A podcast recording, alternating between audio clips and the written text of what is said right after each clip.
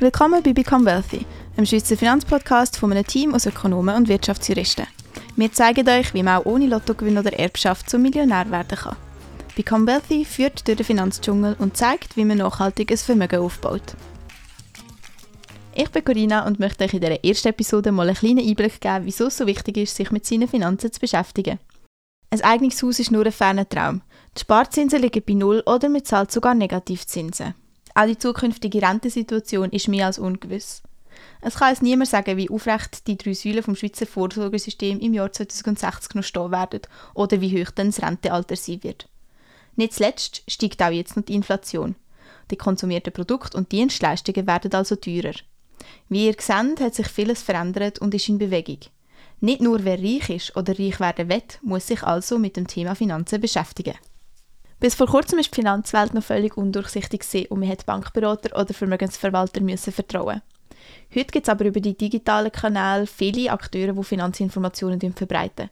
Man tauscht sich aus und Informationen sind frei verfügbar. Das wiederum wirft aber die Frage auf, auf welche von diesen vielen Ratschlägen und Empfehlungen man sich jetzt verlassen und wie man das alles selber bekommt. Mit Become Wealthy bringen wir Licht ins Dunkle, damit ihr die Orientierung im Finanzdschungel leichter fällt. Wir tun dich über aktuelle Finanzfragen, Trends, unsere persönlichen Anlageerfahrungen und Erfahrung als Wirtschaftsjuristen auf dem Laufenden halten. Wir zeigen dir, wie du dein Geld sinnvoll und rentabel investierst und Fehler beim Vermögensaufbau kannst vermeiden Außerdem zeigen wir dir, wie du im Alltag mit einfachen Mitteln Geld sparen kannst, weil auch vermeintlich kleine Beträge wie die monatliche Kontoführungsgebühr bei der Bank oder das teure Handy-Abo oder eine unnötige Versicherung summieren sich über die Jahre. Ein kleines Beispiel dazu. Angenommen, du schaffst es, durch kleine Optimierungen 1000 Franken pro Jahr zu sparen und tust das Geld auf dein Sparkonto. Dann hast du nach 10 Jahren 10.000 Franken. Hättest du das Geld während dieser Zeit aber investiert, so wäre durch den durchschnittlichen Wertezuwachs von 7,1%, wie er auch in den letzten Jahrzehnten war, knapp 15.000 Franken daraus geworden.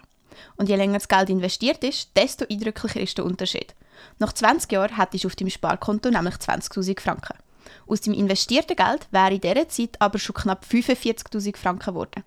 Du hättest also so mehr als doppelt so viel Geld. Und in 40 Jahren hat sich das Geld sogar schon verfünffacht. Auf dem Sparkonto wären dann nämlich 40.000 Franken, aber aus den gleichen jährlichen Investitionen wären schon über 200.000 Franken geworden.